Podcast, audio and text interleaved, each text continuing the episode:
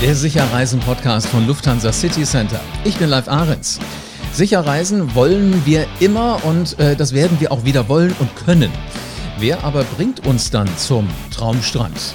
Dem einen oder anderen Touristikunternehmen droht ja im Moment die Pleite. Für die Fluggesellschaft Condor ist aber klar, sie fliegt definitiv weiter. Die Rettung aus Berlin von der Regierung ist in trockenen Tüchern. Da interessiert mich jetzt, ab wann starten die Condor-Maschinen denn wieder? Ähm, und was erwartet die Gäste an Bord? Und falls im Moment Flugzeuge in der Luft sind, was ist denn da drin? Was wird denn da transportiert? Das sind die Themen in dieser Podcast-Folge. Aus der Condor-Zentrale steht mir jetzt Paul Schweiger Rede und Antwort. Er ist verantwortlich für den Vertrieb und für das Marketing bei Condor.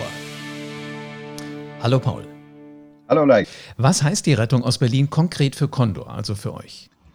Wir haben wie viele Unternehmen, äh, gerade in der Tourismusbranche und in, in der Luftfahrt sind ja wirklich diverse Unternehmen betroffen, schwer betroffen von der Corona-Krise, haben wir natürlich auch ähm, Antrag gestellt auf Unterstützung, um über diese äh, schwerwiegende Krise ähm, durchzukommen und haben die genehmigt bekommen. Anfang letzter Woche ähm, kam die Antwort aus Berlin ähm, und aus Brüssel ähm, und damit ist die Condor gesichert und wir können äh, unserer Arbeit wieder nachgehen, sobald wir dieser Arbeit wieder nachgehen dürfen, nach Aufhebung der Reisewarnung. Jetzt äh, kam ja die, äh, wenn wir mal ein bisschen zurückgehen, kam ja irgendwann die Nachricht wahrscheinlich, dass die LOT doch nicht einsteigen will bei euch. Was passiert denn in so einem Moment? Also es ist eh Krise da. Wahrscheinlich weiß ja der eine oder andere Kopf dann auch bei einer Airline wie Condor schon, das wird irgendwie komisch werden und dann kommt auch noch sowas. Atmet man in dem Moment tief durch und sagt sich, das Wort mit SCH, was ich jetzt nicht aussprechen will? Ja, das war natürlich sehr schade. Wir haben uns ja, nachdem sich die Lot hier sehr gut dargestellt hat bei der äh, Pressekonferenz zur Verkündung der, der, Verkaufstransaktion oder Kauftransaktion, haben wir uns ja wirklich darauf gefreut, mit der Lot äh, da gemeinsam die Zukunft zu entdecken, weil die Lot ja auch vorhatte, ähm, die Condor ähm, ähm, schwerpunktmäßig für ihre Touristikarbeit ähm, zu nutzen. Mhm. Aber gut, das ähm, sollte halt nicht sein. Die Lot hat offensichtlich erhebliche Probleme selbst mit, der, mit dem ähm, Überwinden der Corona-Krise, ist natürlich viel stärker und plötzlicher getroffen, weil sie ja ein Geschäftsreisecarrier ist. Wir waren in der Touristik nicht ganz so schnell, so schwer betroffen und haben uns da ganz gut durchgearbeitet. Und die Condor wäre halt nicht die Condor, wenn sie nicht einen Plan B hätte. Und um den haben wir uns dann schnell gekümmert. Deswegen fliegen wir immer noch. Sehr gut. Das klingt nach einer weisen, vorausplanenden äh, Vorgehensweise. Trotz alledem, diese Verlängerung der Reisewarnung, die legt ja nach wie vor die gesamte Tourismusbranche rund um die Welt lahm. Also logischerweise auch Condor. Was heißt denn das jetzt für euch? Ja, wir haben zunächst mal bis zum 14. Juni, solange äh, gilt die Reisewarnung des Außenministeriums, ähm, die Flüge in der Kurz- und Mittelstrecke gestrichen in der Langstrecke ein bisschen länger, weil es dort ja eh etwas länger dauert ähm, äh, mit den Zielen, die betroffen sind, um überhaupt Passagiere wieder transportieren zu können.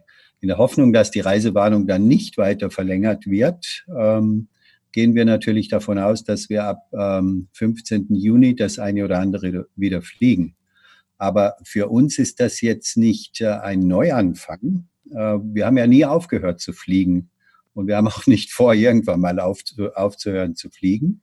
Wir haben ja auch in der wirklich kritischen Phase nach Ausbruch der Corona-Krise immer unseren, ähm, na, ich nenne es mal den touristischen Grundbedarf in der Luft gehabt. Wir fliegen ja ähm, immer zweimal die Woche an Donnerstagen und Sonntagen Frankfurt-Palma. Am Sonntag auch Frankfurt-Las Palmas und äh, montags und freitags Frankfurt-Teneriffa. Und diese Flüge sind nach wie vor gut besucht. Ein bisschen mehr Passagiere natürlich auf den Rückflügen nach Deutschland, aber auch hinfliegen natürlich äh, Residents, Leute, die dort Wohnungen oder Häuser besitzen. Ich wollte gerade fragen, weil eigentlich darf ja niemand hin. Also Mallorca ist ja mehr oder weniger im Moment dicht zu für, für den Tourismus, ne? Ja, das ist richtig, aber Leute, die dort äh, eine Aufenthaltsgenehmigung haben, dürfen nach wie vor. Okay. Es darf nur nicht der klassische Pauschaltourist ähm, oder der klassische Individualtourist, äh, der dort eben kein, äh, keine Aufenthaltsgenehmigung hat, der darf nicht hin. Also ganz anders als zum Beispiel in Schleswig-Holstein, da darfst du ja so gar nicht hin, wenn du, wenn du eine Ferienwohnung hättest. So ist es. Also sehr, sehr spannend. Ich hätte jetzt gedacht, dass ihr sagt, auch Mallorca wird nicht mehr angeflogen, aber dass es da klar immer noch Menschen gibt, die in der beneidenswerten Lage sind, dass sie dahin dürfen, sehr, sehr spannend. Ähm, werden das die Ziele sein, wo ihr dann auch ganz stark wieder ordentlich anzieht? Also wo, wo ihr denkt, dass die ersten Menschen wieder hin wollen, wenn es denn äh, möglich ist? Ja, das hängt davon ab, wie sich die Destinationen jetzt ähm, darauf vorbereiten. Der Außenminister hat bei der Verlängerung der Reisewarnung ja ähm, eine Hintertür offen gelassen, indem er gesagt hat, äh, man muss sich dann bilateral verständigen mit den Destinationen. Und ähm, wir sind ja, auch ich persönlich bin ja sehr, sehr eng äh, vertratet mit den äh, Touristikverantwortlichen in den Destinationen und ähm, merke und stelle fest, wie, wie akribisch sich äh, wichtige Tourismusdestinationen auf diese bilateralen Gespräche vorbereiten. Ähm, man kann ja aus, den, ähm, aus dem Gesprochenen zur Reisewarnung durchaus entnehmen, wenn die Ansteckungsgefahr in einer Destination nicht höher ist als in Deutschland, dann gibt es ja keinen Grund, keine Touristen dorthin zu lassen. Absolut. Und das höre ich, diese ermutigenden Signale höre ich aus Griechenland, aus Portugal, aus Kroatien und aus vielen anderen Ländern die sich jetzt konkret darauf vorbereiten, um das eben äh, der vorsichtigen Politik in Deutschland auch darzulegen und zu beweisen. Mhm. Jetzt sagst du, du hast ein Netzwerk, also du kennst Menschen, mit denen du dich darüber austauschen kannst. Ich würde mal orakeln wollen, dass der Außenminister andere Kontakte hat, falls er überhaupt so gute Kontakte hat wie du. Wer ist denn da gefragt? Eher die Unternehmen der Tourismusbranche oder die Politik? Also zunächst mal beneide ich ja keinen Politiker, der vor zwei Monaten oder vor anderthalb Monaten Entscheidungen dieser Art treffen musste. Das ist ja schon ähm, ziemlich grottig schwierig ähm, auf Basis einer, eines relativ angstvollen Umfelds ähm, beim Coronavirus. Ähm, nach äh, Wochen später sehen wir ja, ähm, wie äh, die Fortschritte sind und wir sehen auch, was in den einzelnen Ländern konkret passiert. Es haben ja viele Länder sehr intensiv gearbeitet. Und wir, ich als ähm, jemand, der in der Touristik tätig ist, ähm, orientiert sich halt daran, wie wichtig ist denn Tourismus für ein Land wie Griechenland. Mhm. Verhältnis für deren Bruttosozialprodukt natürlich deutlich wichtiger als für Deutschland. Und ähm, deswegen gehe ich davon aus, dass sich die Leute, die ähm, ich und viele andere in der Tourismusbranche ja persönlich kennen, wir arbeiten ja auch über viele Jahre miteinander zusammen, dass wir Vertrauen dazu haben können, dass ihre Vorbereitungen zu dem äh, Hochfahren nach der Corona-Krise wirklich sehr penibel und sehr genau machen. Und das, ähm, ich hatte soeben ein, ein Gespräch mit dem äh, griechischen Tourismusminister, das hat mir der sehr, sehr ausführlich bestätigt, was sie da an, ähm, an äh, Vorhaben jetzt äh, ähm, ins Konzept packen und dann auch mit äh, Deutschland, mit anderen Ländern, äh, mit Quellmärkten für Griechenland sehr penibel besprechen, damit sie auch jederzeit den Nachweis antreten können, dass sie alles tun, um äh, Infektionen zu vermeiden. Wahnsinnig. Also man ist im Grunde genommen gut aufgehoben mit der deutschen Tourismusindustrie und mit eurem Netzwerk außenrum. Ja, das denke ich schon. Und wenn man sich dann, das Gleiche tun ja die Veranstalter in noch intensiverem mhm. Maße, äh, da kann man sich absolut auf die Pauschalreise verlassen, weil dort wird wirklich akribische Arbeit gemacht mit den Organisationen vor Ort in den Zielgebieten. Und äh, die Reisebüros, die hier die Reisen ähm, verkaufen, haben sich ja vorher auch sehr gründlich informiert die würden ja auch keinen Kunden irgendwo hinschicken, wo es unsicher ist. Nein, also die LCCs, mit denen ich bisher gesprochen habe, auch im Rahmen dieses Podcasts, die sind da alle schon, schon ganz äh, gut vorbereitet und vor allen Dingen auch heiß drauf, endlich wieder sagen zu können, hey, es geht wieder los. Wenn es dann soweit ist und eure Flieger starten wieder, worauf müssen sich die Kunden an Bord dann einstellen? Das ist noch nicht ganz zu Ende äh, debattiert. Ähm, wir sind als Fluggesellschaft in Deutschland ja über den Bundesverband ähm, der Luftverkehrswirtschaft organisiert, ähm, der das mit der Politik äh, bearbeitet. Und da gibt es natürlich verschiedene Punkte. Es gibt ähm, äh, äh, verschiedene Arbeitsthesen, die aufgestellt sind. Die sind aber noch nicht in Routine gegossen. Ähm, das kann gut sein, dass äh, das Thema ähm, Maske, äh, mhm. Mundschutz, ähm, äh, verpflichten wird, ähm, wissen wir aber bis heute nicht. Es kann gut sein, dass man den Einsteige-Aussteigevorgang entzerrt, dass man auch ähm, größere Ansammlungen an den Gepäckbändern entzerrt. Aber ansonsten würde ich dann nicht davon ausgehen, dass es ähm, noch schärfere Maßnahmen dazu gibt. Es ist so spannend, an welchen Stellen man sich überall relativ eng zusammenstellt. Ans Gepäckband habe ich bisher noch gar nicht gedacht. Aber logisch, klar, ja. da steht man auch einer neben dem anderen. Das stimmt schon absolut. Wenn es dann wieder losgeht, gibt es besondere Ziele auf der Langstrecke, die dir besonders am Herzen liegen? Die Langstrecke wird sicher ein bisschen länger dauern. Das liegt einfach daran, die Flugzeuge sind größer, es dauert ein bisschen länger, bis man sie gefüllt hat. Äh, das wirtschaftliche Risiko ist natürlich deutlich höher aufgrund der hohen Kosten, ähm, äh, die auf der Langstrecke anfallen. Und dann liegt es natürlich auch an den Zielen, äh, die teilweise enorm mit der Corona-Krise zu kämpfen haben. Gerade ein Blick in die USA ähm, lehrt uns ja, dass dort noch eine ganze Menge zu tun ist und sehr viel Unsicherheit herrscht. USA ist ein sehr wichtiges Zielgebiet für die Condor, äh, ebenso Kanada. Ich würde davon ausgehen, dass auf der Langstrecke zuerst die, die bekannten äh, Pauschaldestinationen wie die Dominikanische Republik, Mexiko, Kuba, äh, solche Destinationen zuallererst wieder bereit sind, Touristen zu empfangen. So, jetzt sagt ihr aber ja, ähm, wir wollen unsere Flieger nicht alle stehen lassen, sondern wir sind auch äh, während der Corona-Zeit in der Luft. Ihr fliegt Cargo. Ja, das tun wir auch. Spannend. Ähm, wie muss ich mir das vorstellen? Bringe ich mein Päckchen jetzt zu euch und dann schnallt das einer da fest, wo ich sonst gesessen hätte? Na, wir, wir sind ja keine Cargo-Logistiker, wir sind eine Ferienfluggesellschaft. Genau. Wir haben eigentlich immer schon Cargo ähm, transportiert, allerdings unten im Bauch. Ähm, die Koffer unserer Gäste sind ja so gesehen auch ähm, Gepäck oder Cargo. Und wir haben dann immer für den restlichen Raum ähm, eben Cargo mitgenommen, was ähm, eben in die Zielgebiete sollte. Aber jetzt geht es ja darum, ähm, eine, äh, es geht ja darum, humanitäre Güter zu transportieren. Und ja. ähm, einen sehr, sehr hohen Bedarf an diesen Gütern kurzfristig, ähm, zum Beispiel aus China und von anderen Produktionsstätten in, in die Länder zu transportieren, wo sie gebraucht werden. Das sind überwiegend Atemmasken. Ähm, das sind äh, Schutzkleidung, Handschuhe und so weiter. Die müssen geflogen ja. werden, weil die Schiffe halt einfach zu langsam sind. Die sind zu langsam. Bis dahin ist die Corona-Krise vorbei, bis alle großen Schiffe da sind. Mhm. Ähm, und da hat die Condor halt relativ schnell entschlossen gesagt, äh, das ist ein Geschäftsfeld, das wir nicht kennen. Aber das lernen wir ganz schnell und wir stellen uns da auch der gesellschaftlichen Verantwortung. Das ist ja klar.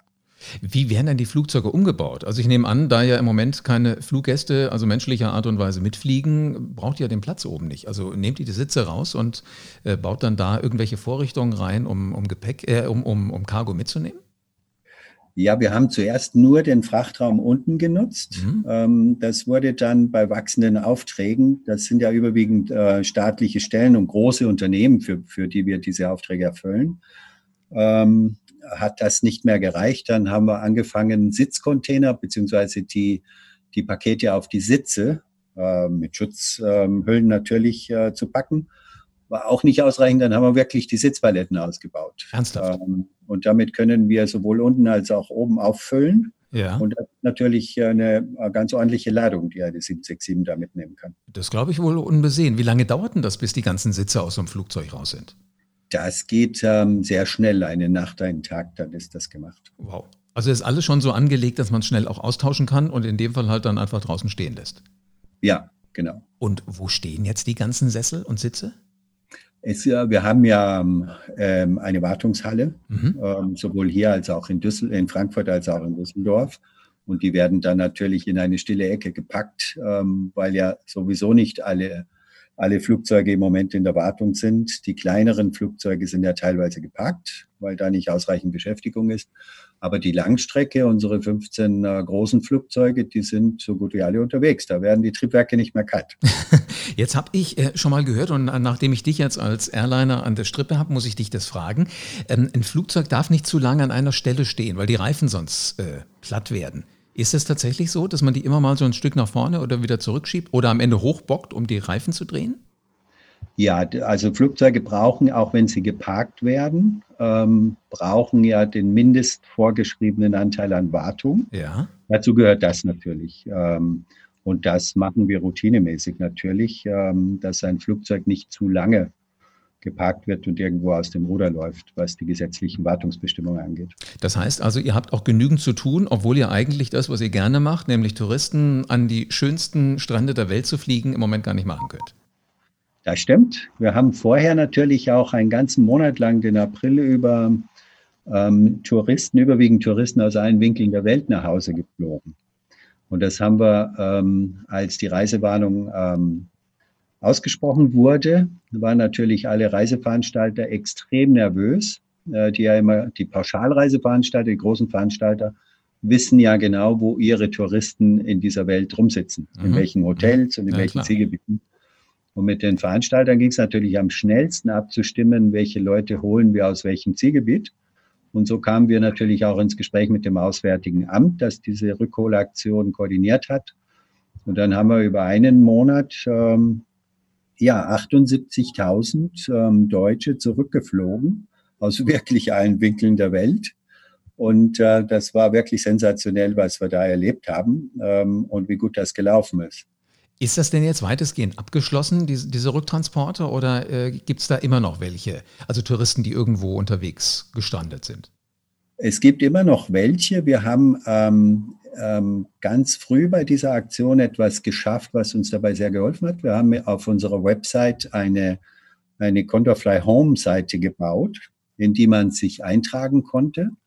Und da haben wir in der Spitze 117.000 Einträge gehabt aber wirklich aus allen Winkeln der Welt, die ich teilweise auch noch nicht kenne. Mhm. Da waren Ballungsgebiete drin, also große touristische Ballungsgebiete, aber auch ähm, halt Meldungen, wo dann drei Leute in einer kleinen mexikanischen Provinzstadt saßen.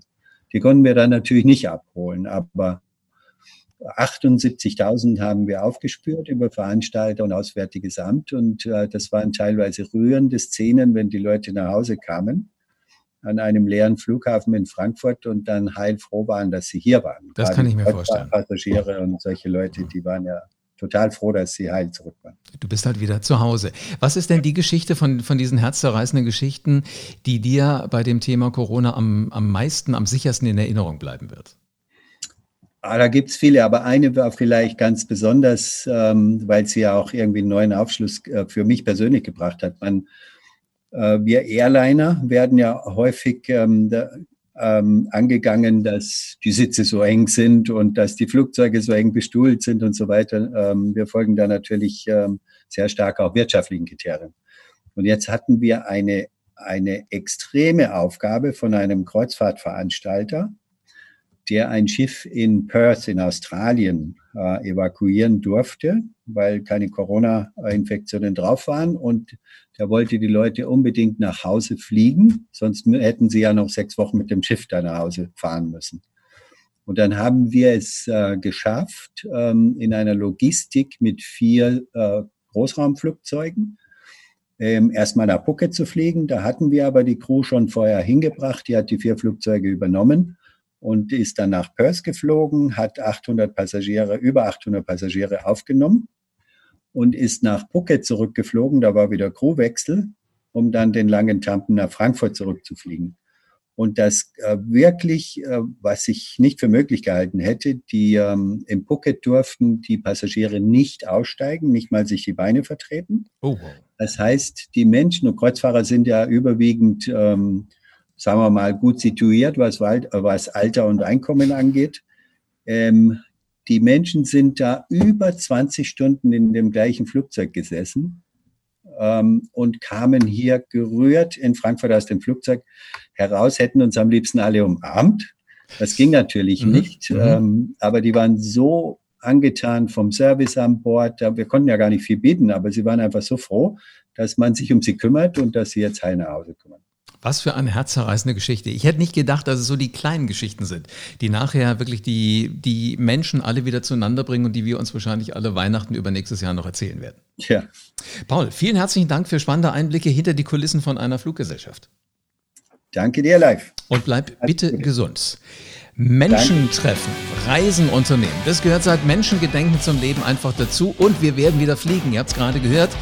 Paul Schweiger hat uns schon gesagt, das wird alles wieder losgehen. Frage ist halt, wann man wohin fliegen darf. Aber wenn ich das richtig in Erinnerung habe, so, so die Ziele, die ein bisschen weiter in der Nähe sind, Mallorca, Griechenland, die hat er schon ganz, ganz fest im Auge. Damit du auf dem Laufenden bleibst und hörst, wann es nun wieder losgeht mit dem Fliegen, abonniere diesen Podcast jetzt und lass gerne eine 5-Sterne-Bewertung da. Die sind für den Podcast und die sind für deine Lufthansa City Center Profis. Also denk an dein Reisebüro, weil da sitzt dein persönlicher Berater, der dann auch sagen kann, wann es wieder wohin losgehen kann. Ja, da ist immer jemand äh, für dich da, auch jetzt. Äh, jetzt ist es natürlich an uns allen. Wir müssen dafür sorgen, dass wir auch in Zukunft mit Sicherheit von Profis beraten werden. Also hör diesen Podcast so oft du kannst, empfiehl ihn weiter. Und bis zur nächsten Folge vom Sicherreisen Podcast.